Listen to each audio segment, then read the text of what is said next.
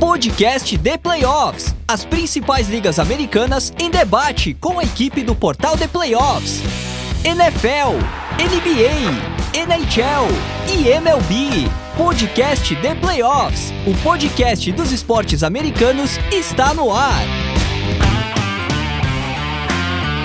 Seja muito bem-vindo, seja muito bem-vinda, fã do esporte norte-americano, fã de NBA, fã de NFL, fã de NHL, fã de MLB, a mais uma edição, edição 73 do podcast The Playoffs, o melhor podcast de esportes americanos do Brasil, podcast do portal The Playoffs, o melhor e mais completo portal de esportes americanos do Brasil. Você já está acostumado toda semana, o portal The Playoffs traz em áudio podcast para você o melhor do esporte norte-americano, o melhor do beisebol, o melhor do hockey no gelo, o melhor do futebol americano, o melhor do basquete, as quatro principais ligas do esporte norte-americano. Lembrando que você acompanha essa e todas as outras edições do podcast The Playoffs no Spotify, no SoundCloud, no iTunes, no Google Podcast, enfim, seu aglutinador, agregador preferido de podcast. Lembra de assinar a notificação para você receber um alerta sempre que tiver conteúdo novo. É, lembrando que a gente agora está com as quatro grandes ligas em andamento, é um momento raro, uma época muito especial do ano, esse final de outubro, começo de novembro, única época do ano em que isso acontece. É, esse ano, com a MLB terminando um pouquinho mais tarde, a gente tem as quatro ligas em ação é, por um período um pouquinho maior. E quando isso acontece, a gente tem muito conteúdo bacana para você. A gente tem dois conteúdos por semana de futebol americano. Essa semana a gente tem conteúdo de NBA também, NBA temporada regular começando, futebol americano já um terço aí da temporada regular pegando fogo, hockey começando também. E essa edição 73 do podcast The Playoffs é especial porque ela fala do auge do beisebol norte-americano, que é a World Series, World Series que foi definida neste domingo, dia uh, 23 de, de outubro, World Series que vai colocar frente a frente um favorito e um azarão. Houston Astros pela Liga Americana, o Houston chegou pela sexta vez seguida à Championship Series, a final da Liga, e disputa a sua quarta World Series no período. E o Philadelphia Phillies entrou como último time, último wild card da Liga Nacional e que volta a World Series após mais de uma década de, de ausência. Os Phillies que disputaram a World Series pela última vez em 2009. De volta, a série começa na sexta-feira, a série melhor de sete jogos. Esse momento, momento mais emocionante da temporada é, do, do beisebol. Lembrando que você pode acompanhar e conversar com os outros leitores do Playoffs que curtem beisebol no grupo de WhatsApp que, que o portal tem para os amantes da MLB. Se você quiser fazer parte, só mandar uma mensagem para 11 94 666 8427. E lembrando que esse episódio do podcast The Playoffs foi editado pelo grupo WPcom gravação, edição e produção de podcasts, áudios comerciais em geral, locução, narração, tudo que envolve áudio comercial. Se você tem um conteúdo, não tem tempo para editar e precisa de uma ajuda, de uma ideia, quer bater um papo, manda mensagem, entre em contato com o Pix no site grupowpcom.com.br barra oncast ou pelo telefone WhatsApp 54 996205634 que o Pix te ajuda a tirar o seu projeto do ar no site, o grupo wpcom.com.br barra oncast. Tem foto de estúdio, alguns materiais foram gravados, seja presencial, seja à distância. Vale bem a pena chamar o Pix Pix, que é fã da Bola Oval, fã de NFL. Se eu não me engano, se eu estiver falando bobagem, ele vai me cornetar. Torcedor do Denver Broncos. E agora a gente começa a falar da World Series de 2000 e 22. Mas antes eu apresento a nossa bancada, vocês já acompanharam eles no último programa, podcast 66, programa que a gente fez no começo dos playoffs. E a nossa dupla volta a compartilhar a bancada comigo, Gabriel Mandel. Diretamente do interior de São Paulo, nosso especialista em beisebol brasileiro, ele conhece tudo, conta com a experiência de quem jogou. Sami Silva, tudo bom, Sami? Fala, Gabriel, tudo bom? Como é que você está? Sami, animado para essa World Series envolvendo mais uma vez o, o Houston Astros e agora com a surpresa vindo da Liga Nacional com o Philadelphia Phillies? Tô sim, cara. Eu acho que vai ser, vão ser bons jogos. Tô, tô esperançoso aí que o Phillies pode surpreender. Tô esperançoso. A gente também, ele, diretamente do interior do Rio Grande do Sul, ele que ainda sacode a tristeza depois da varrida do seu New York Yankees. Fernando Rascado, tudo bom, Fernando? Tudo bem, prazer participar mais uma vez. Estou aqui varrendo a sala antes do programa, né? Deixando eu aproveitar a vassoura. Não posso dizer que estou empolgado com o Seals, já que a eliminação está muito recente, né? Mas, mas falando sério, imagino sim uma, uma Seals empolgante, até porque o Philadelphia está se mostrando uma equipe empolgante nesses playoffs, um ataque potente, e Houston é Houston, né? Uma equipe que chega seis vezes seguidas na final de conferência, tem muito crédito, tem muito valor, tenho certeza que vai ser uma final bem disputada.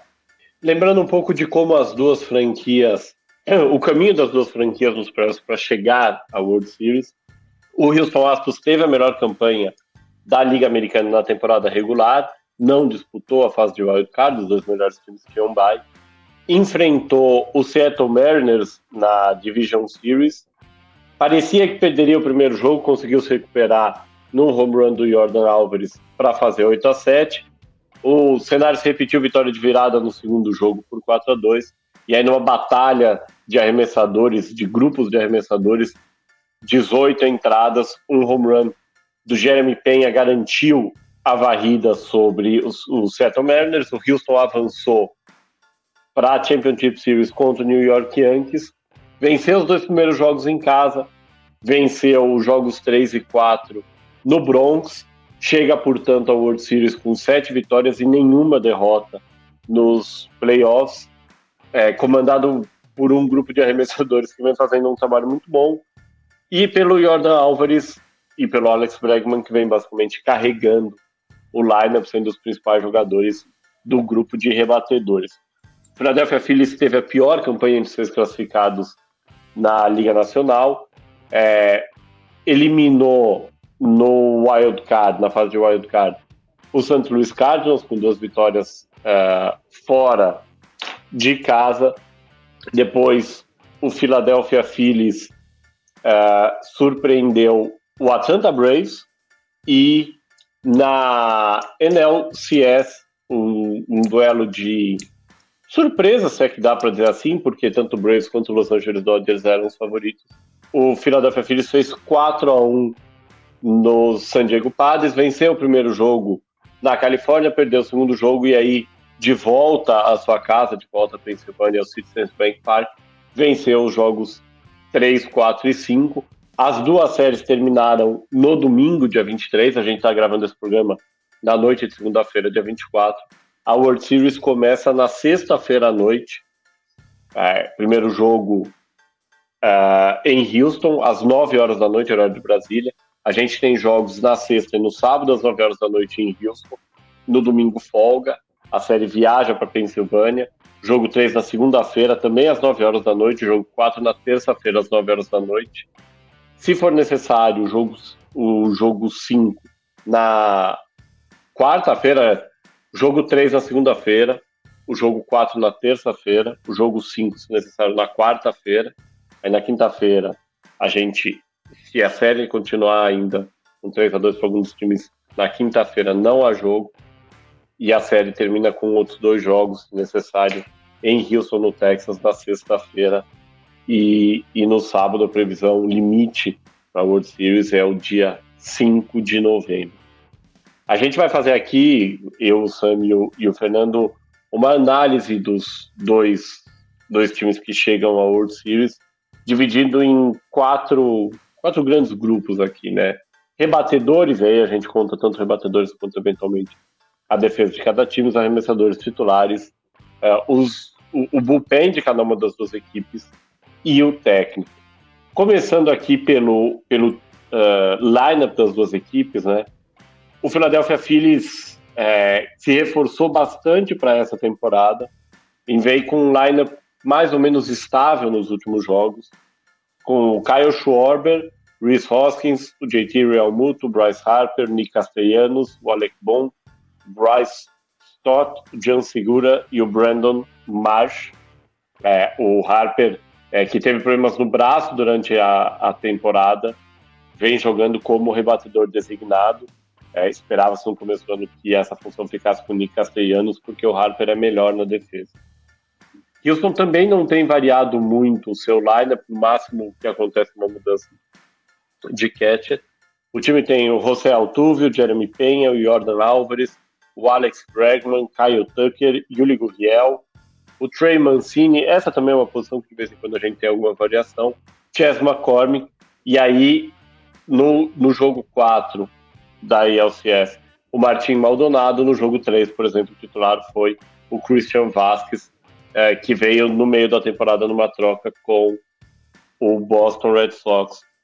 Começando por você, Fernando, dá para dizer que algum dos dois times tem um lineup seja tem de qualidade, seja está com um lineup nesse momento muito melhor do que o outro e leva uma vantagem mais considerável nesse, nesse aspecto do jogo? Ah, eu acho que Houston tem um ataque melhor. Eu acho que, que, é um ataque mais provado, um ataque que já tem muita experiência. Mas não dá para dizer que é muito melhor, né? Eu acho que um jogador como o Bryce Harper é um, talvez seja o melhor jogador da, das duas, juntando as duas equipes, né? E o ataque de, de Filadélfia vem numa fase muito boa nesses playoffs. Até comentei na minha outra participação que eu não estava tão empolgado quanto, quanto essa equipe nos playoffs. Mas ela mudou muito da água pro vinho. Uh, parece que sempre rebate quando precisa, marca quando precisa. O Schwarber é um jogador que sempre aparece bem em outubro. Uh, e o Harper pegando fogo. Então é um ataque que tem sua, suas limitações em relação a Houston, não tem tanta experiência em playoffs mas tem muita qualidade, né? E Houston é aquela coisa, né? É um ataque que parece que pode tirar um e colocar outro e o substituto vai render da mesma forma, né? A gente vê o time perder o Carlos Correia e entrar um, um calor, Penha e, e, destruir, jogar bem. Uh, o Altuve não tá tão bem, mas tem o Álvares. O Álvares não, não vem tão bem Beck, mas sempre tem respostas, né? Uh, tu citou dois catches ali, o Maldonado, o Vasco, dois catches qualificados, sabem jogar, sabem rebater. Então eu vejo o Houston com mais experiência, com um ataque um pouco mais forte, com mais com, com essa rodagem de playoffs, mas eu não vejo tanta diferença assim. Acho que com certeza o Houston é melhor, mas não, não, não vejo tanta disparidade assim. Acho que Filadélfia tem, tem ótimos bons jogadores. É uma equipe que, que não fez a campanha talvez que se esperasse lá no início, mas ela vem se preparando para poder chegar aos playoffs, né? Ela não, é uma equipe que vem, vem investindo, vem gastando trouxe o próprio Harper, né? Então vejo como favorito para Houston, mas não vejo essa diferença tão grande assim, não.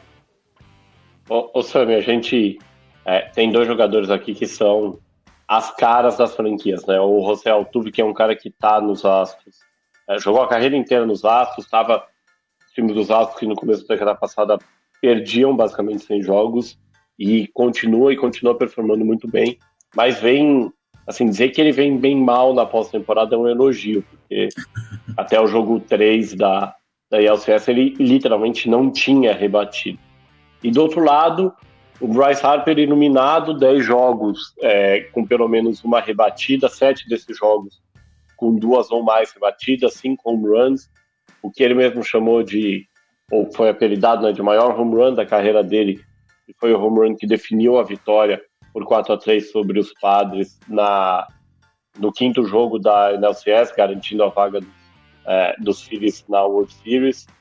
Quanto que dá para imaginar que, que esses dois jogadores que são tão experientes vão carregar o bom momento do, do Harper e o mau momento do Altuve para esse que é o ápice da, da temporada da Major League Baseball?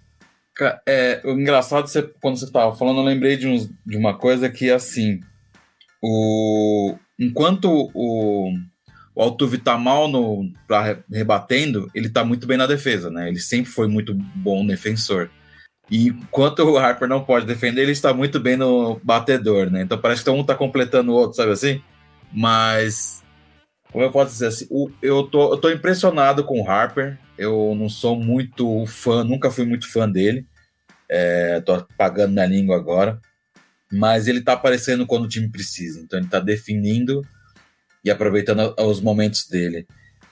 O, o, eu acho que o Altuve ele pode ser um, um como é que eu posso dizer o, uma surpresa agora. Como ele não tá batendo, então a gente não tá esperando muito dele, mas se ele voltar aquela uma forma boa, quando ele batia bem, tinha uma consistência, ele pode ser um desequilíbrio aí.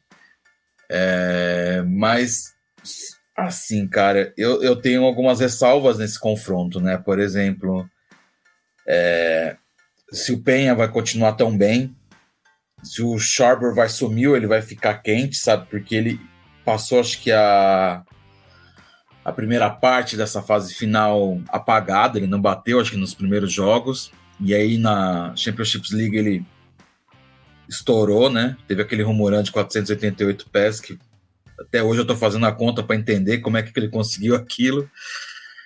Então tem alguns poréns aí, acho que dá para acontecer nesse, nesse jogo, né, cara?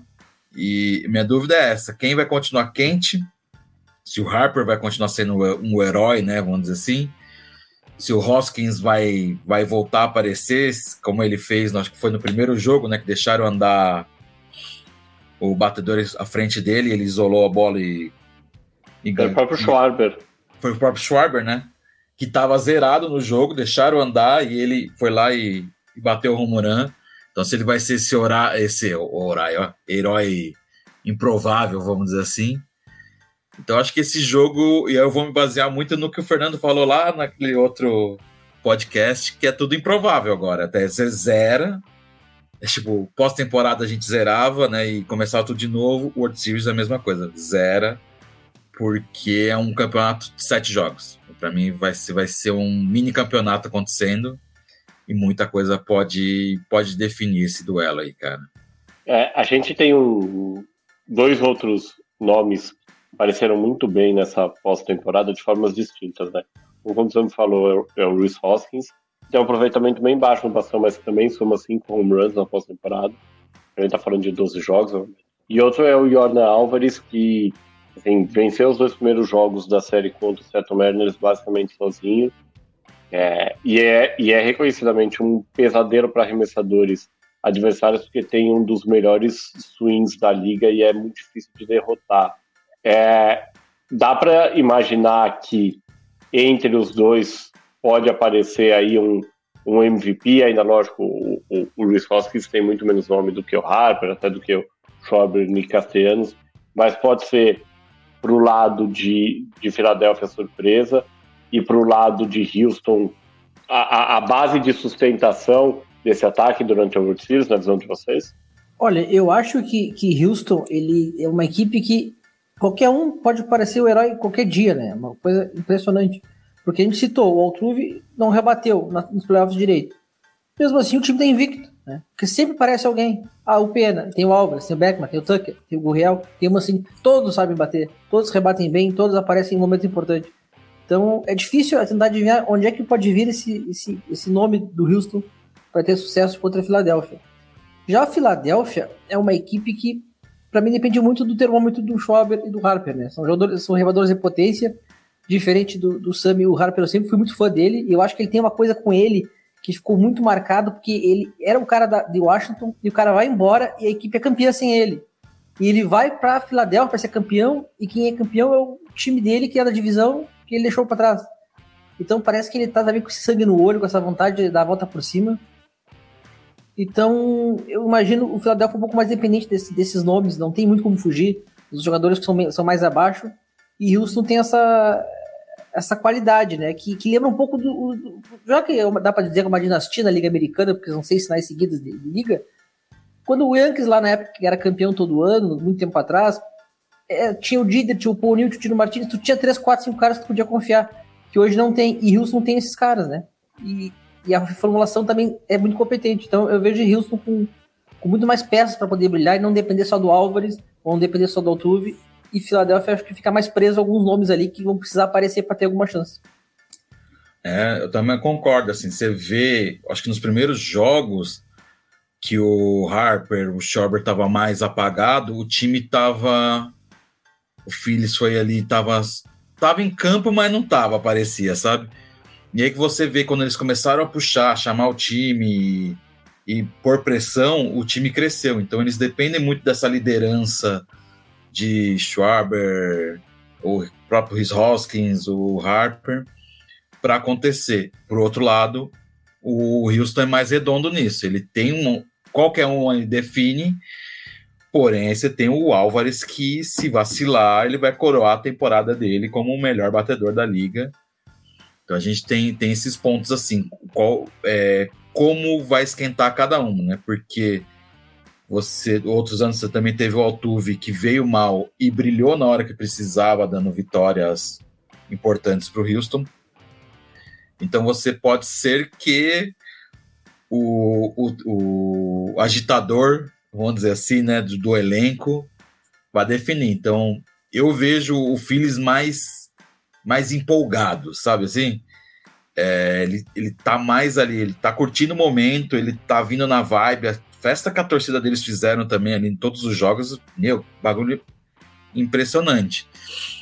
E aí você tem um Astros que sabe que é melhor. Eu acho que esse vai ser o, o ponto. Assim. O Astros sabe que é melhor, sabe que está no momento melhor. E aí, como ele vai responder à empolgação vai ser um diferencial nesse momento. Passando aqui para a segunda parte da análise, é, a gente tem visto ano após ano como muda a forma como os treinadores trabalham a sua rotação titular na World Series, mas não há, é inegável que os jogadores que começam os jogos são extremamente importantes e podem ser decisivos para o bem ou para o mal, né? o sucesso, para a vitória para a derrota. É, a gente tem uma rotação de Houston encabeçada por um dos favoritos ao prêmio Cy que é o Justin Verlander. É, na, na série da ELCS, Houston usou como titulares o Verlander, o Framber Valdez, o, o Christian Javier e o Lance McCullers Jr. E o Philadelphia usou na série contra o, o San Diego Padres é, o Aaron Nola, o Zach Wheeler, o Ranger Soares é, e alguma coisa, algum, alguma pessoa que eles pegaram assim na frente do estádio, deram a camisa é, de arremessador titular pro, uh, Bailey, do, do Bailey Falter, e não foi o Bailey Falter, porque é, o que aconteceu no jogo 4 foi um negócio que eu nunca tinha visto. Os dois arremessadores titulares somados permitiram sete corridas e eliminaram dois jogadores. É, levando em conta até essa questão, essa diferença no quarto nome da rotação e eventualmente pensando que o Rob Thompson pode trabalhar com uma rotação de três homens e trazer todo mundo é, com menos tempo de descanso, dá para dizer que aqui Houston tem uma vantagem significativa na visão de vocês? Ah, eu concordo. Eu acho que nesse quesito o Houston tem uma baita vantagem, porque o Velander, para mim, é um dos melhores que, da temporada. Uh, um dos meus armadores preferidos, é um jogador de, de, alto nível há muito tempo. O cara ficou um tempão parado, já veterano e voltou a estar jogando. Então ele já é uma força muito grande para ti em casa já abrir uma vitória. O Valdez vem numa fase absurda. O ano passado dele, que teve um jogo contra o Red Sox, acho que foi o jogo 4 ou o jogo 5, que ele também, tipo, no momento importante, assim, que o, que o, Boston vencia a série, ele foi lá e, e detonou, e agora com os Yankees também, não permitiu nada. Javier muito bem, o, pô, o Bullpen vai falar depois, né? Mas eu acho que, que, que é um dos arremessadores muito dominantes estão vivendo grandes grande, uma grande fase. E Filadélfia também tem bons arremessadores, mas eu, eu, confio muito mais nesses de Houston, acho que eles também estão mais provados. Filadélfia teve um pouco mais de oscilação e teve esse caso que tu falou aí de ter que botar um, um, um cara que estava passando na frente do estádio ali que claramente não, não, não tinha o mesmo nível do, do Wheeler ou do Mola do, do Soares. Mas eu acho que Houston tem uma grande vantagem nesse quesito aí. É, aí estamos concordando aquele. É, eu acho que Houston, o, é, a rotação titular e o bullpen, é, é, eles estão mais no nível acima. Eles estão, famoso, né, tá redondo, né? O time, o time conversa bem, os arremessadores têm boas performances. É, você é liderado pelo Verlander, sei lá, com seus 250 anos aí nas costas, jogando provavelmente um dos melhores anos da carreira. Então, você tem essa referência, né? Agora, o Phillies. O Phillies chegou onde chegou com, com, esse, é, com essa rotação, esse bullpen entre altos e baixos, né? Então, assim, como é que eu posso colocar isso? Eles estão vindo por tudo ou nada. É, e aí vai ser, vai ser o, como tirar o coelho da cartola pro, pro, pro Thompson. Então, assim, Vai ser muito porque tudo vai mudar conforme o primeiro e segundo jogo, né? Não adianta a gente falar, ah, vai com Wheeler, vai com Nola, vai com Verlander e Valdez, vamos dizer assim, nos dois primeiros jogos. Se o, o Verlander for mal, como ele foi no primeiro jogo da outra vez, é, contra o Mariner, se não me engano, ele não foi bem, como que o, o, o Houston reage? Tipo, você perder logo sua referência de cara numa, numa World Series que qualquer coisa vai definir ela, né? Então, assim, o, o Houston tá, tá à frente, é, concordo com o Fernando, mas é muito momento agora, né? Então, assim, não bato o pé, porém, acredito que o, o Houston tá, tá à frente, tá um pouco melhor, sim, na questão de arremessadores, né? É, lembrando que o, o Phillies tem outra opção de quarto homem, é, se o uh, se o Rob Thompson quiser, que é o Noah Syndergaard, é, que começou a temporada no, no Los Angeles Angels, veio para Houston, para Philadelphia no meio do ano, uh, chegou a jogar como titular uh, no jogo 4 contra o, o Atlanta Braves e acabou sendo usado como reliever só nessa, nessa NLCS. É, o, o Verlander, como, como vocês falaram, um dos melhores anos da carreira. O Verlander que não jogou em 2021, basicamente não jogou em 2020 também. Passou pela cirurgia Tommy John. E teve um desempenho desastroso no primeiro jogo contra o Seattle Mariners. É, cedeu seis corridas. É, o, o, desempenho do grupo de arremessadores de Houston, inclusive, de, ele é bem ele é bem impressionante, né? O grupo de arremessadores foi mal no primeiro jogo, mas é basicamente o Verlander. O Verlander cedeu seis a sete corridas. E depois, tirando o jogo de ontem, o time não tinha cedido uh, mais de três corridas, se não me engano, em nenhuma partida. Nesse domingo cedeu cinco corridas, os Astros venceram por 6 a 5. É, uma das corridas não merecida, então o próprio Christian Javier, por exemplo, sai com três corridas merecidas cedidas. É, e isso fez a diferença, por exemplo, no jogo 3 contra os Mariners fora de casa, que o grupo de arremessadores aguentou por 18 entradas. O Houston venceu por 1 a 0 num home run do, do Jeremy Penha. Penha que inclusive foi, foi o MVP da ALCS, o MVP da NLCS foi o Bryce Harper. Por falar em grupo de arremessadores e relievers, a gente tem dois grupos aqui que não são talvez os mais falados da temporada, mas que empilharam, especialmente o caso de Houston, bons números. Houston que tem Ryan Presley como, como closer, como principal nome do, do grupo de arremessadores. É um grupo de arremessadores formado basicamente por arremessadores destros. E o Phillies que tem o David Robertson, o Robertson ficou fora é, de algum de uma parte da, da pós-temporada, porque ele conseguiu se machucar comemorando um home run, o que mostra como a, a MLB é pródiga em lesões bizarras. E tem o Zé Keflin, que vinha sendo usado como arremessador titular, foi convertido em reliever, em closer ou especialista né, nessa, nesse final de temporada e vem dando conta do recado. É, vocês veem aqui alguém muito melhor, algo que vale a pena destacar nesse duelo entre os dois grupos de relievers? Cara, eu tava vendo à tarde, o bullpen do, do Astros, ele tem 0,32 de, de array. Então, assim, ele, ele tá muito bem nessa, nessa fase final, né? Então, eu, não, eu vejo eles um pouco à frente, sim. Assim, eles têm uma vantagem, ter um, um, time, um corpo de reliever, vamos dizer assim, muito bem montado. Então, assim, eles vão. Se pegar um time é, acomodado ou não muito inspirado no dia, eles vão deitar e rolar em cima, como fizeram com o Yankees, que acho que nos dois primeiros jogos não tiveram quase rebatidas, né? Então, assim, é, é, eles vêm, vêm muito bem montados, muito bem estruturados para essa fase final, sim. É, o, a questão do, do bullpen de Houston, ela, é, ela é interessante como a gente nota a evolução da franquia, né? Quando o Houston se estabeleceu como uma potência na Liga Americana, o bullpen era muito ruim, né? Se a gente lembrar bem, até o, o que é o, o starter dos, dos padres, ele era do bullpen dos Astros e ele entregou um jogo para os Yankees no 2017. E ali o Cousa não era confiável, não tinha peças confiáveis, dependia totalmente do starter. E acabou dando que Houston acabou sendo campeão. Mas a equipe foi evoluindo, foi evoluindo, foi mantendo o nível de, de titulares, mesmo, mesmo mudando, só, virou, só ficou o Verlander, mudou alguns arremessadores, mas o Bullpen se fortaleceu. E o que o Bullpen vem dominando nesses playoffs é uma coisa absurda. O, a facilidade com que conseguiu parar o ataque dos Yankees. Ah, mas os Yankees estavam mal. É, mas os Guardians não conseguiram parar o ataque dos Yankees. Os Yankees conseguiram produzir contra os Guardians. Então, eu acho que tem é, se mostrou um nível muito, muito elevado, uh, sem canhoto, uh, sem essa, essa coisa de, de olhar só para os números. Uh, jogando muito bem, o Abreu, o Pesley confiável. Então, eu acho que também traz muita confiança para todo o time. É um time que está muito redondinho, está muito certinho, né?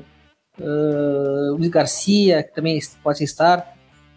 Então, é uma equipe que está tá muito redondinha e eu acho que leva vantagem também nesse quesito tem toda a experiência, toda a bagagem, todo dia ano chegando e, e, cada vez mais fortalecida. Uma equipe mudou até de treinador, né? E, e, mesmo assim conseguiu manter esse nível. Então eu também vejo uma vantagem para Houston aí. O Roberts tem, tem, bastante experiência em playoffs, jogou pelos Yankees também muito tempo. Mas eu, eu vejo uma boa vantagem para Houston e também essa coisa do. Voltar rapidinho falar do starter ali. Uh, tu tem esse, essa chance do Verlander não estar tá tão bem, sair cedo e tu conseguir segurar o resultado, né?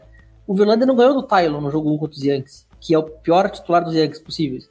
Mas o ataque segurou 1 a 1 e aí foi pros bullpens e o bullpen Houston ganhou. Ganhou por 4 a 1 4 a 2 Teve essa diferença. Tu não depende só do start, tu depende. Teu ataque te dá chance de ganhar o jogo, teu bullpen dá chance de ganhar o jogo. Então é uma, é uma força muito grande e não é de graça que o time chega de novo tão longe, né?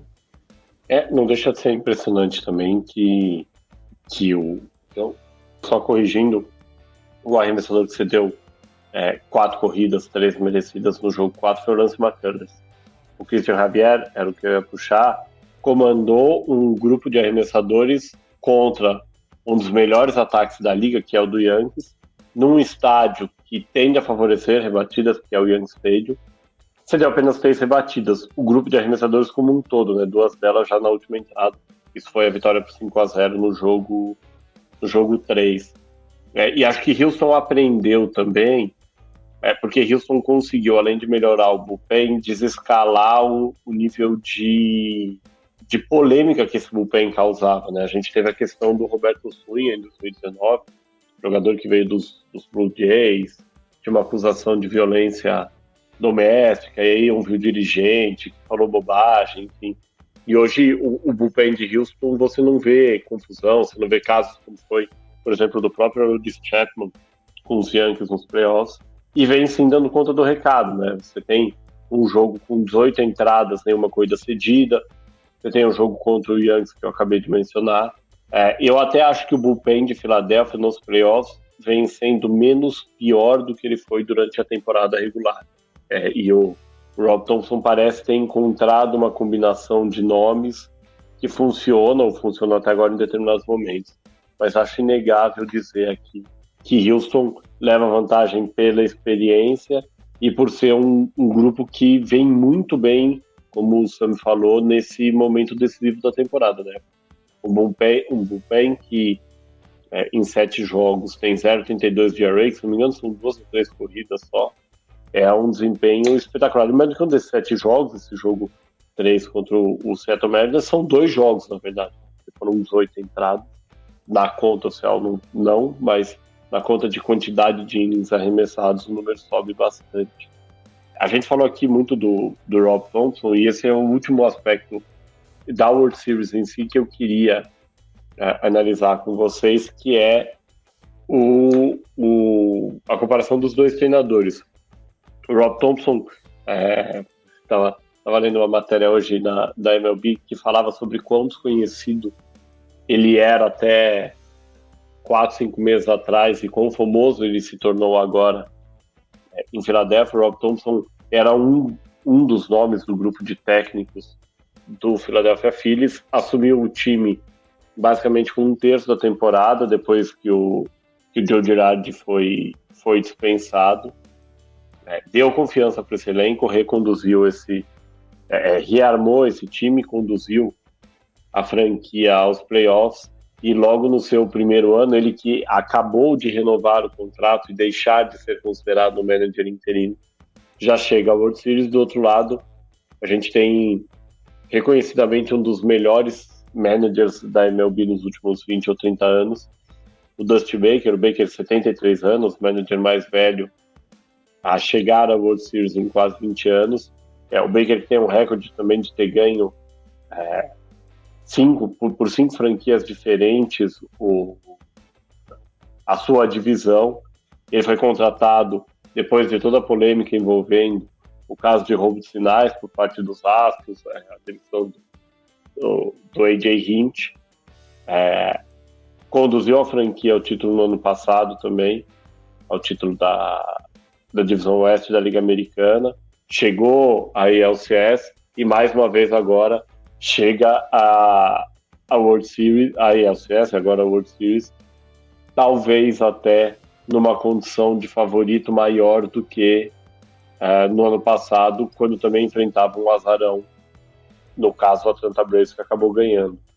Vocês acreditam aqui que a experiência do Dusty Baker no ano passado, a experiência como um todo, como manager, manager é, de times que disputam playoffs, Dusty Baker era o técnico do San Francisco Giants quando o Giants perdeu a World Series de 2002 para o Los Angeles Angels.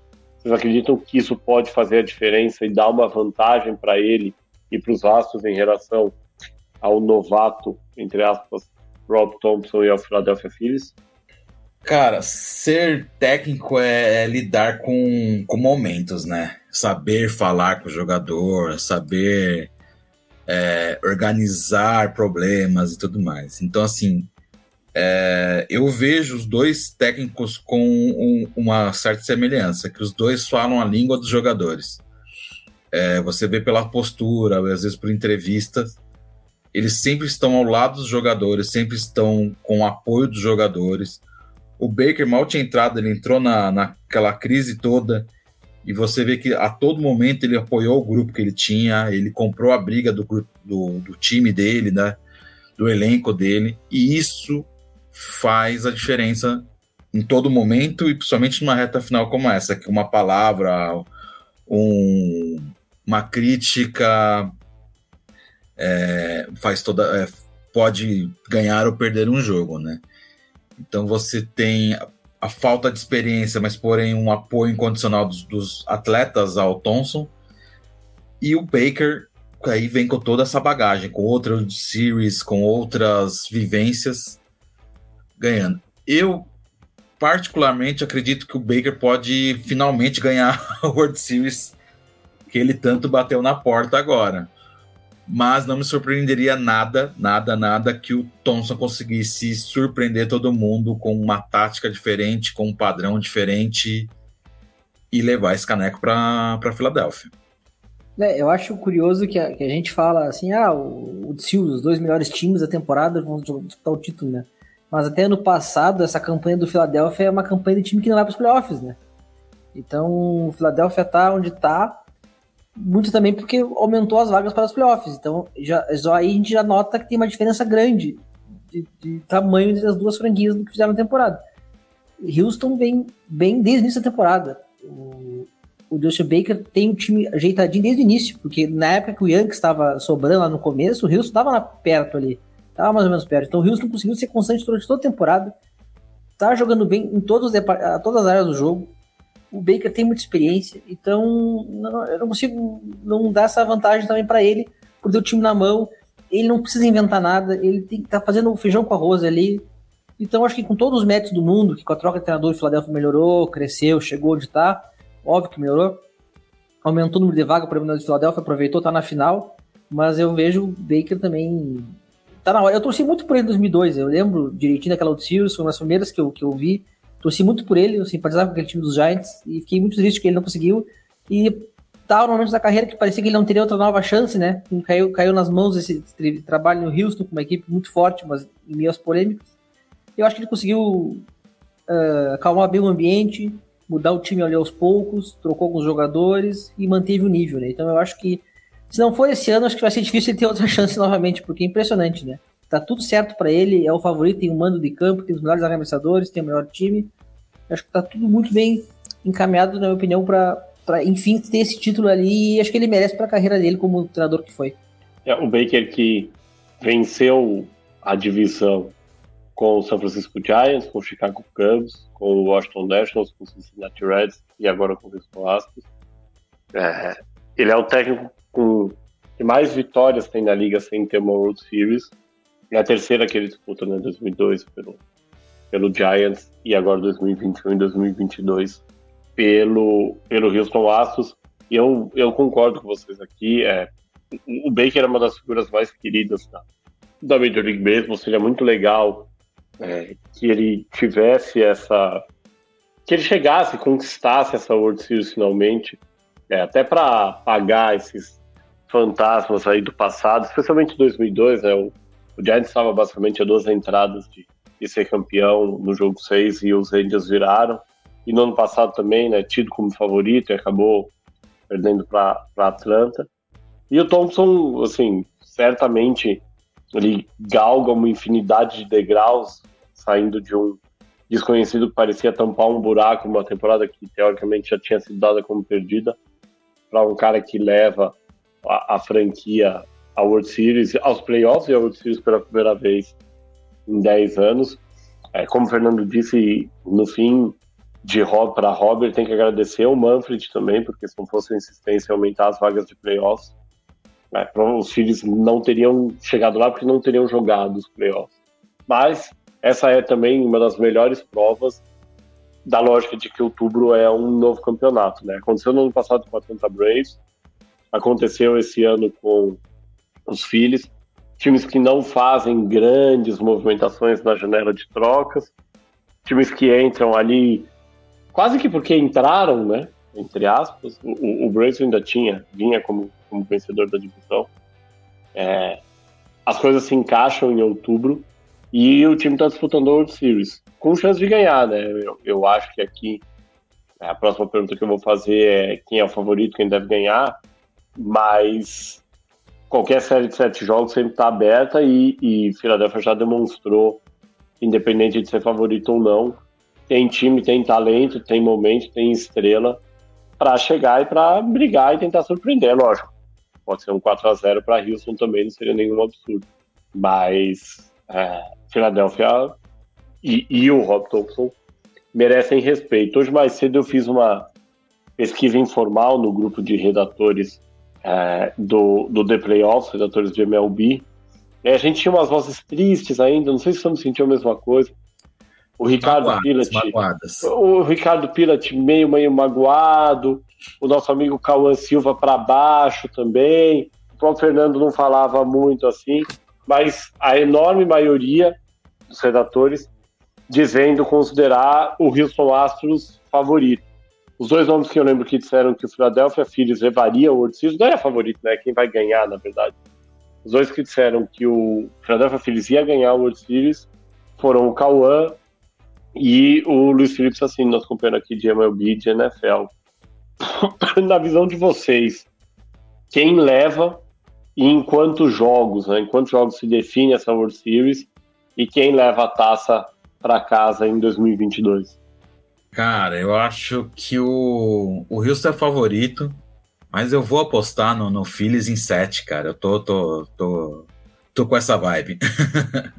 É, só em, em, minha defesa, eu tava, tô melhor hoje, obviamente, no, em relação, mas eu, eu já tava conformado com a eliminação pós-jogo 3, né? Não ia imaginar que ia virar 3 a 0 para 4 a 3 E até tava esperançoso que os Yankees pudessem aprontar contra o Houston nessa temporada, porque acaba que a gente sempre tem esperança no próprio time nos playoffs, né? Como porque vocês mesmos falaram, chega outubro, virou um outro campeonato, né? Quem é que imaginou que em 2004 os Marlins fossem ganhar dos Yankees, 2003, perdão, fossem ganhar dos Yankees? Então, é, quando a gente fala que outubro tudo pode acontecer, parece um clichê, que, que não quer dar uma opinião, mas é verdade, né? Tanto que na, na primeira rodada dos playoffs eu consegui errar todos os palpites, né? Falei que passaria Tampa, Tampa perdeu. Eu falei que passaria Mets, Mets perdeu. Eu falei que passaria Carlos, perdeu. Eu falei que passaria o, o Toronto, o Seattle passou. Eu consegui errar todos os meus palpites, né? Mas não tem como fugir da lógica, né? Tudo que a gente falou de Houston aqui, Houston é superior, tá mais preparado, tem os melhores jogadores. Eu acho que não é um favoritismo gigantesco, não é uma série para ser 4 a 0 4 a 1 Se Philadelphia for campeão, eu não vou ficar surpreso. Não tem como ficar surpreso, porque é beisebol, a gente sabe bem como é que funciona o esporte. É um arremesso errado, é uma decisão errada, é um roubo de base, é um strike mal chamado, é, sabe, é um erro defensivo. Ontem os Yankees iam o jogo se a defesa não comete um erro no infield. Provavelmente ia ganhar o jogo. Então é um erro, é, cada detalhe muda muito. Eu acho que isso é tão. deixa o esporte tão emocionante, tão legal nessa época, né? cada detalhe faz a diferença e aí isso aí pode deixar tudo, tudo em aberto. Mas claro, não vou fugir do não dar o palpite, então eu acho que dessa vez o Houston leva. Acho que não vai repetir os mesmos erros do ano passado. Eu diria Houston em seis jogos. É, eu, eu concordo com o Fernando também. É, acho Houston favorito, acho que Houston leva em, em seis jogos, o que significaria que a série acabaria numa sexta-feira à noite em Houston, ou seja, vai ter muita festa no fim de semana do Texas acontecer. É, eu, eu tenho certeza que o torcedor de Houston ele não quer que se repita a World Series de 2019, em que além do time perder para o Washington Nationals, Washington Nationals, o time conseguiu perder todos os jogos em casa. Né? Foi uma World Series que terminou 4 a 3 para os Nationals, todos os visitantes ganharam todos os jogos. Mas eu acho que aqui, tanto a experiência do Baker quanto a diferença de você não de você ter um quarto arremessador titular bom e que vem muito bem, dão uma vantagem para Houston é, que vai fazer sentir no final. É, e lógico, como o Fernando falou, né, por favor, cobrem a gente. De fato, a gente errou tudo no último podcast. Acontece beisebol em outubro, é isso mesmo. Então, cobrem a gente. Pelo menos a gente tem a certeza aqui, né, Sam e Fernando, que um de nós acertou. Pelo menos um de nós acertou. Ou o Sam ou eu e o Fernando, mas a gente vai poder dizer que alguém acertou. Dessa vez alguém sai vitorioso, aquelas coisas, né? Eu fui Exatamente. cobrado, eu fui cobrado, eu fui cobrado outro dia, ah, o Fernando falou tal coisa e tal coisa aconteceu. Ah, é mesmo em outubro, pelo amor de Deus, é impossível, é muito difícil. Por falar em beisebol em outubro é muito difícil, a gente vai passar aqui para o segundo assunto é, da nossa pauta, que é exatamente o que aconteceu em, em, outubro, e o que aconteceu em outubro principalmente com quatro franquias. Né?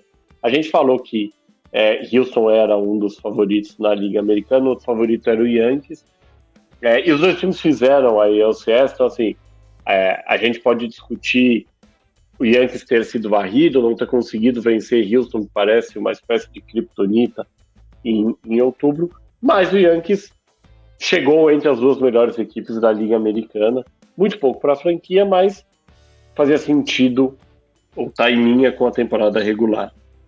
É, do outro lado, a gente tinha três times apontados como entre aspas, favoritos aos, é, é, à vaga na World Series pela Liga Nacional, e os três decepcionaram. É, o New York Mets não passou nem da fase de wild card, sendo eliminado pelo San Diego Padres em Nova York.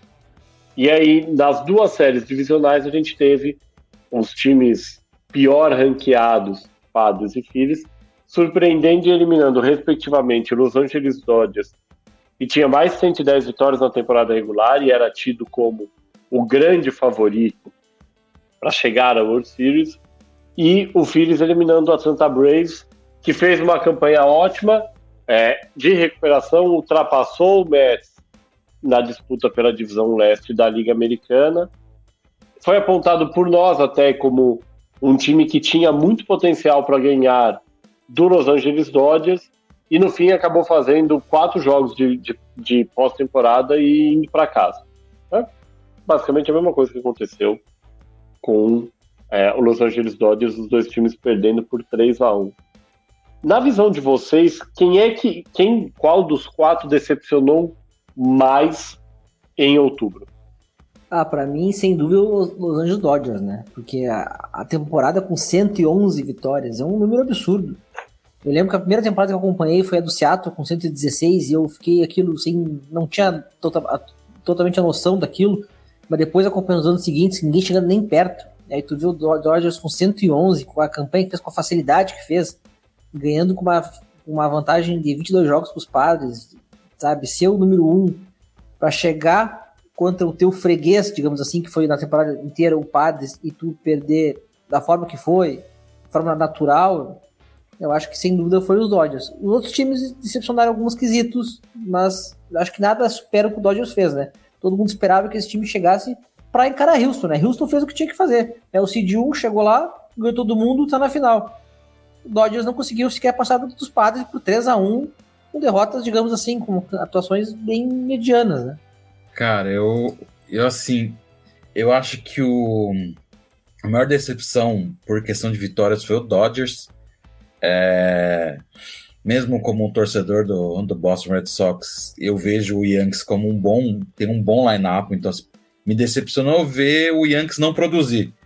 Mas eu, eu não sei se vai ser muito popular a minha, minha opinião, mas eu vi o Dodgers e o Yankees errando da mesma forma. Eles mais preocupados em dar satisfação aos outros do que jogar. Então você tinha entrevistas do antes do jogo contra o Padres dos Dodgers, eles falam: "Ah, como é que vocês vão lidar com Padres vindo quente?" Eles estão quente agora, a gente vem quente o ano inteiro. Sabe umas coisas assim? Tipo, muito preocupado em dar uma satisfação, em, em falar que estava melhor do que propriamente no jogo. Tanto que você viu um apagão no Dodgers nos jogos, né? E para mim o Yankees também, depois ganhando o Cleveland, tipo, provocando e falando, tem uma, acho que depois do jogo, não lembro quem do Yankees falando, ah, a gente tem que provar que a gente é melhor do que o Astros. Cara, você tem que jogar o jogo, sabe assim? Então, para mim, os dois os dois foram as duas maiores decepções dessa fase final. Assim. É, eu, eu acho que é, é natural que a gente vá para Yankees e para Dodgers pela expectativa, né? No fim, é, o Dodgers é, teve um final de temporada, assim, a segunda metade de temporada do Dodgers foi muito ruim. Foi a, basicamente na linha de 50% de aproveitamento. O time que estava na frente do Astros terminou com 99 vitórias, é uma marca excepcional, 99 vitórias, mas era pouco é um time chegou a estar tá num, num ritmo aí de quase 120 vitórias. É, e acho que a série contra Houston mostra que há buracos evidentes e muito grandes no, no elenco. É, para além da, da crise, por exemplo, que o Chapman provocou, é, para além das ausências por lesão, de algumas trocas que não, não se justificaram, é, falta rebatedor canhoto nesse lineup, é, há um problema ali no fundo, há um problema, havia um problema muito claro no meio do infield de quem você coloca. E o Dodgers, a gente esperava demais pelo desempenho, é, pelo que a franquia prometeu, pela lógica de que os Dodgers sempre chegam e, tirando 2020, que muita gente coloca como ano, entre aspas, com asterisco, o time não tem uma World Series, a pressão que existe em cima do Dave Roberts e o, o Guilherme De Luca nosso companheiro também, companheiro de podcast aqui, já falou várias vezes de como ele considera o Robertson um, um, treinador pouco efetivo nos, em geral, mas principalmente nos playoffs, que é quando acaba aparecendo mais. Mas eu acho que, que vale o destaque aqui para o New York Mets também. É um time que pagou o maior contrato da história em uh, valor por ano para o Max Scherzer, um time que apostou tudo no Jacob DeGrom, na volta do DeGrom sabendo que uh, ele pode ir embora nessa, nessa off-season, né? Ele já disse que vai acionar a cláusula de opt-out, já tinha dito antes da temporada. É, um time que liderou a divisão, assim, praticamente toda a temporada. O, o, o Braves ficou na ponta da divisão sete dias, cinco dias. É, e a franquia não conseguiu passar pelo San Diego Padres jogando em casa. É um, um jogo 3 muito, muito ruim, muito inconsistente. É, você não via nenhuma expectativa de virada, ao contrário, por exemplo, do que é o Astro. Né? Eu lembro que no jogo 1 contra o Seattle Mariners, eu estava acompanhando no aplicativo da Major League, a hora que eu vi que o, o Álvares ia para o bastão com uma diferença de duas corridas e dois homens de base, eu falei, esse jogo acabou. Eu com um cara de home run. E o jogo número 3 do Mets contra os Padres era o contrário. Você não viu em momento nenhum uma expectativa de reação por parte de, uh, de Nova York. É, é, um time que gasta muito dinheiro, existe a expectativa de que os Mets se aproximem ou superem os 300 milhões de dólares em folha salarial, mas é um time que não ganha. Né? É um time que vai criando uma fama é, ruim, uma fama de que não ganha, entre aspas, de amarelão, acho que seja o caso. É, e que agora vai ter que abrir ainda mais o cofre, né? Seja para manter o DeGrom, seja para trazer outros arremessadores, porque ficou claro que o time era muito dependente é, dos dois, especialmente depois que o, que o Walker e o Carrasco começaram a apresentar problemas físicos. E é um time que também tem problemas no line. É, e de Nova, em Nova York a pressão é muito grande. Quem acompanha os Yankees sabe, mas a mesma coisa vale, mesmo que vale no Bronx, vale no Queens. Agora é uma intertemporada de muita pressão é, para as duas franquias de Nova York, E eu já vi teses muito legais, eu já vi gente perguntando o que, que aconteceria, ou tentando imaginar um cenário em que o DeGrom assine com o New York Yankees e o Aaron Judge cruza a cidade e assine com o New York Mets. Ô Fernando, você topa essa troca aí? Olha, não esperava essa pergunta. Eu gosto muito do DeGrom, eu acho ele um arremessador espetacular, mas ele não é muito saudável, né? Então acho que por toda a identificação com o Judge, com tudo que ele vem fazendo, eu não trocaria não. Acho que o Judge é o, é o cara que é para ser o novo capitão da franquia e para a equipe ser reconstruída na volta dele, reforçando as peças como, como precisa, dar a chance para a gurizada jogar, que, que, é promissora, parar de investir em jogador velho, decadente, caro. Então eu não trocaria não, mas eu sou muito fã do DeGrom, mas eu infelizmente ele não consegue ficar saudável. Ele todo ano se machuca, mas a qualidade dele é absurda. Para mim é um dos melhores arremessadores da liga, mas não prefiro manter o Judge. Acho que é o próximo cara a ter o nome imortalizado na franquia, a ser o jogador histórico. E vários jogadores citando que o Judge tem que voltar e como capitão do time. O Sammy, Sammy que é torcedor, a gente não, não falou aqui, Sammy que é torcedor do Boston Red Sox. Que tal vingar aquela troca do, do Babe Ruth que gerou a maldição do Bambino? Oferecer um contrato poupudo e ver o Aaron Judge de vermelho e branco rebatendo a bolinha na direção do Green Monster 81 vezes por ano. Eu acho válido, cara. eu não ligaria não de ter o Judge lá. Acho muito impossível, mas aceito, cara. Já imaginou como que ia ser legal o Judge voltar pro Yankee Stadium usando o uniforme do Red Sox, cara? E será que ele ia ser bem aceito lá? eu acho que não. Chegando batendo o run ainda, já imaginou? O... Hoje o site da, da MLB, se não me engano, é o site MLB, colocou cinco, os cinco potenciais destinos do Aaron Judge nessa intertemporada. É lógico, todas as 30 franquias têm interesse nele, mas não dá para imaginar ele defendendo o Royals, ele defendendo o Oakland Athletics, o Washington Nationals, que está numa reconstrução. É, lógico que o número um é o New York Yankees, aqui acho que o Yankees tem quase que uma obrigação em cima de tudo que aconteceu, é, até de pagar mais do que queria e deveria para manter o Judge. É, e é, é uma intertemporada que não tem depois dele. Ele é o DeGrom, né, mas como rebatedor não tem um jogador tão espetacular quanto o Judge como agente livre, você pode ter no mercado de troca, então a situação é um pouco diferente. E os outros quatro destinos citados eram exatamente Red Sox e New York Mets, além do São Francisco Giants. O Judge nasceu a 150 quilômetros mais ou menos de São Francisco, o que ainda é considerada a região ali da, da Bay Area ou das cercanias. E o Los Angeles Dodgers, né, uma franquia que também tem muito dinheiro para gastar. Tem alguns jogadores fechando o time nessa intertemporada. Cody Bellinger é, deve ser dispensado depois de mais um ano muito ruim no bastão. E aí a, a alternativa para isso seria basicamente você colocar o Mookie Betts para jogar de novo no infield, algo que ele praticamente não fez em Los Angeles, fez um pouco mais em Boston. Mas você teria realmente um lineup assim extremamente poderoso com o, o Trey Turner é agente livre, talvez o segundo melhor batedor agente livre da, da intertemporada, mas com Mookie Betts é, e com o Fred Freeman e o Aaron Judge, que teriam um top 3 no lineup ali, bem, bem impressionante. Falando em, em Aaron Judge, vamos passar é, é para a última parte da pauta aqui que a gente tem, que é já uma tradição também do, do podcast de próximo, quando a gente fala de, de MLB, e dessa vez acho que a gente pode ser um pouco mais realista do que durante a temporada, que é tentar identificar aqui quem leva os principais prêmios é, distribuídos toda temporada aos melhores de cada ano. Né? A gente tira aqui o de, de técnico do ano e foca em MVP, Cy Young e o Rookie do ano, Young o melhor arremessador da temporada, de cada uma das ligas.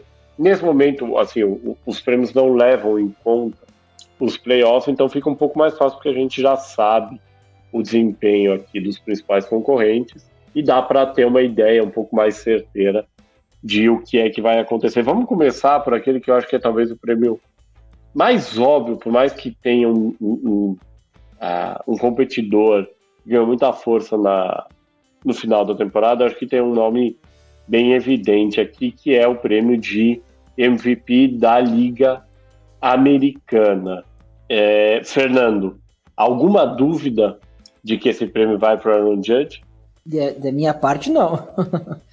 é uma discussão interessante, porque tem gente que defende que o Otani, porque remessa muito bem, rebate muito bem, mas o que o Judge fez nessa temporada é assombroso. E querendo ou não, o Otani não é o melhor arremessador e nem o melhor rebatedor também, né? E também não é culpa do Judge que ele não arremessa, né? Então acho que também tem vários poréns sobre discutir essa questão. O Otani é um cara fora de série, mas o que o Judge fez nessa temporada é muito acima, mais de 60 home runs, é um cara com aproveitamento alto, não é aquele rebatedor de home run que que é home run strikeout, que tem um aproveitamento baixo. Não, ele é um cara que consegue rebater muito bem, apesar de, de não ter ido bem nos playoffs, né? Mas na temporada foi, brigou por tríplice coroa, impulsionou corrida, decidiu o jogo, defensivamente é muito bom. Então, simplesmente não tem. Não, eu não consigo achar um argumento que possa defender o Judge como, como MVP e eu juro que eu não, não estou sendo clubista. Sammy, Judge ou Otani? Cara, eu sou fã do Otani, desculpa. Eu acho ele, eu acho ele completo. Eu acho que conseguisse é, arremessar uma vez por semana, vamos dizer assim, e se manter jogando, batendo, correndo. E você tem manter. Você não pode ser o. Ele não é o melhor, mas ele mantém um bom nível em tudo que ele faz. E eu acho que é complicado. Eu tenho, assim, sendo realista e sendo sincero, tenho quase certeza, ou certeza absoluta, vamos dizer assim, que vai para o Judge, até pelas marcas que ele conquistou individualmente. Mas eu queria muito que fosse o Otani. é, eu, eu acho, até pelo, pelo impacto midiático do que o, o Judge fez, e o Fernando falou um pouco também, né?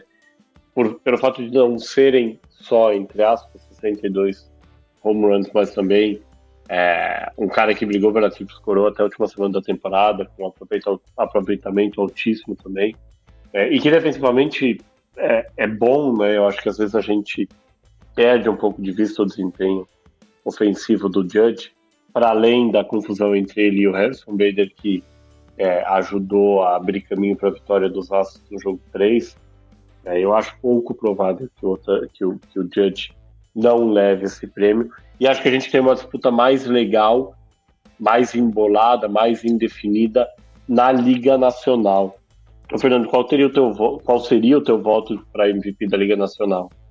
É, a Liga Nacional, eu confesso que eu teria que pensar no nome assim, porque eu vejo nomes, vários nomes parecidos, vários jogadores assim com pesos parecidos, não, não, não, é difícil achar um, um nome, como a gente citou do Otani ou do Judge. Eu gosto muito do Freeman, acho que ele tem um aproveitamento muito alto, constante. Uh, também tem o Schwarber, bateu quase 50 home runs, mas aí também é aproveitamento baixo. Mas eu acho que tivesse que escolher um, eu ficaria entre o Peter Alonso, porque é um cara também que foi uma máquina de impulsionar a corrida. Não tem aproveitamento tão alto do Judge, mas é um cara que aparece em um momento importante, bateu muito home run, é a cara do, do, dos Mets. O Goldschmidt também merece bastante crédito, mas eu, eu iria de Peter Alonso. Sammy. Cara, eu, eu iria de Goldsmith. Eu acho que ele fez uma temporada fantástica. Ele liderou muito bem é, os Cardinals, né? E eu, e, assim, eu ficaria entre Goldsmith. Eu sei que os números não, não, não são tão expressíveis de quem eu, expressíveis, né? De quem eu vou falar, mas eu acho que o Machado fez uma boa temporada, porque pela primeira vez, vamos dizer assim, ele não ficou à sombra do, do Tatis, né? Então, assim, outros anos ele jogou muito, só que sempre tinha, ah, o Tatis ali, ele não levava o crédito que ele fazia, né? Vamos dizer assim. E esse ano ele foi super bem, ele, você via ele como um líder do time, impulsionando, fazendo. A gente sabe que isso não vai dar o, o prêmio para ele, mas eu gostaria de ver a temporada do Machado reconhecida, porém eu acho que vai ser o Goldsmith que vai, vai levar. É, eu, eu acho que essa é talvez a disputa mais equilibrada que tem, ou com mais nomes que tem. É, e eu estava pensando mais cedo, o meu voto seria exatamente para o Manny Machado. É, o Manny, lógico, a gente teve a chegada do Juan no meio da temporada, mas o Manny levou sozinho esse, esse ataque dos Padres durante grande, durante grande parte do ano. É, o time um pouquinho abaixo do que era esperado, até por isso a diferença que o Fernando falou mais cedo de 22 vitórias entre Dodgers e Padres. O prêmio leva em conta só a temporada regular. É, e, o, e o Manny Machado foi muito bem, né? Começou a temporada muito bem, é, um número alto de batidas duplas e triplas também, manteve um aproveitamento elevado, um OPS perto de mil durante toda a temporada. É, no ano em que a gente não tem um favorito claro, eu acredito que, é, que ele pode se destacar, até porque, por exemplo, você tem no caso do, do St. Louis Cardinals, de um jeito ou de outro, o Goldschmidt e Arenado dividindo as atenções. Mas é um dos prêmios que eu estou mais curioso para acompanhar, porque é realmente um, é um prêmio que não tem favorito. É, passando para o Saiyan, que é o melhor arremessador, é, eu acho que a gente tem um cenário bem similar aqui, então vou começar de novo pela, pela Liga Americana. Uh, Fernandão, teu voto, eu já imagino qual seja.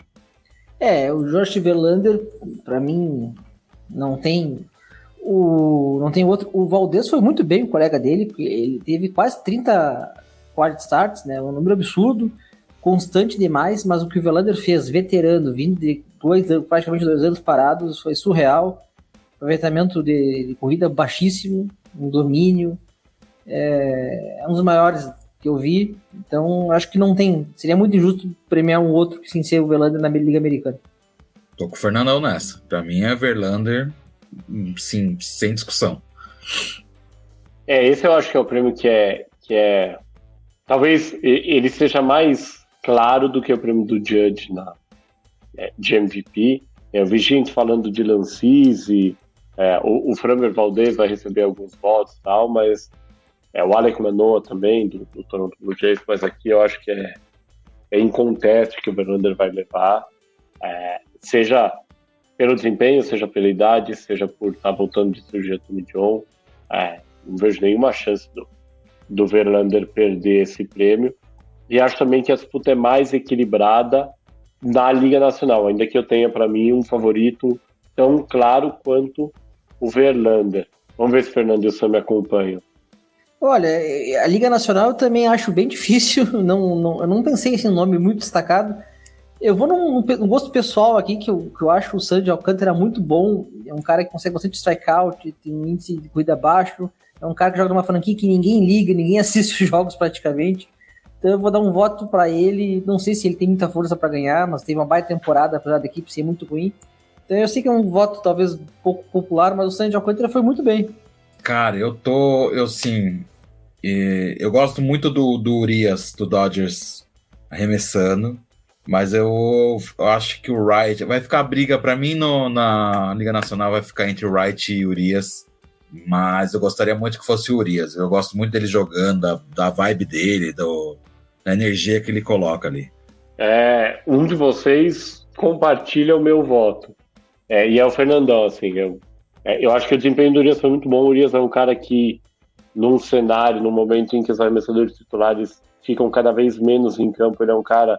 Fernando Valdez tem isso também nos Astros, que consegue ir longe nos jogos, né? O, o Alcântara, se não me engano, teve cinco jogos completos na temporada. É, um ERA baixíssimo, é, muitas vezes sem apoio do ataque, porque o ataque do Miami foi muito mal nessa temporada. É, já foi taxado de inegociável pela franquia. É, eu acho que é, é, é, uma disputa mais equilibrada, mas o meu voto seria, se eu tivesse um voto, seria pro, uh, pro Sandy Alcântara. E por último aqui, o prêmio de Rookie of the Year, calor do ano. Lembrando que tem uma mudança é, nesse novo acordo coletivo de, de trabalho. O primeiro e o segundo colocados na votação de Rookie of the Year eles ganham, entre aspas, o ano inteiro de tempo de serviço creditado. Na prática, isso significa que eles viram agentes livres mais cedo, entre aspas, de novo. É, e a ideia aqui é incentivar as franquias a colocar os jovens talentos da MLB o mais cedo possível no time principal e não manter eles por algumas semanas só no AAA para uh, de alguma forma, manipular o tempo de serviço de cada um. É, eu não, não acho necessariamente que isso vai ter impacto no caso do primeiro colocado na Liga Americana. Acho que a Liga Americana tem um cenário bem claro para os três principais prêmios. A gente já falou do, do Aaron Judge, a gente já falou do Justin Verlander. Sammy Fernando, alguém discorda aqui que esse prêmio vai ficar com o Julio Rodrigues? Eu não discordo, concordo perfeitamente. Concordo total. Temporada fantástica dele. Eu, eu até acho que essa disputa ela ficou um pouco menos. Ela, ela não chegou a ser a, a, ficar indefinida, mas a temporada do Adley Rutschman, é, o catcher do Baltimore Orioles, que era o principal prospecto da MLB antes da temporada, é, acabou criando alguma algum grau de dúvida. O Rutschman deve ser o segundo, é, e isso no ano com ótimos calores na Liga Americana, né? A gente tem o, o Juan, a gente tem o Jeremy Penha, uh, ótimos, ótimos nomes por aí, o George Kirby, do arremessador do, do Mariners. É, a temporada do Rutman foi excelente, só que menos jogos. E o Julio Rodrigues, que é já claramente a cara da franquia de Seattle e vai ser por muito tempo. É, e eu tô até agora tentando entender o contrato que o Mariners fez com ele. É, o Julio Rodrigues, para mim, vai levar esse prêmio.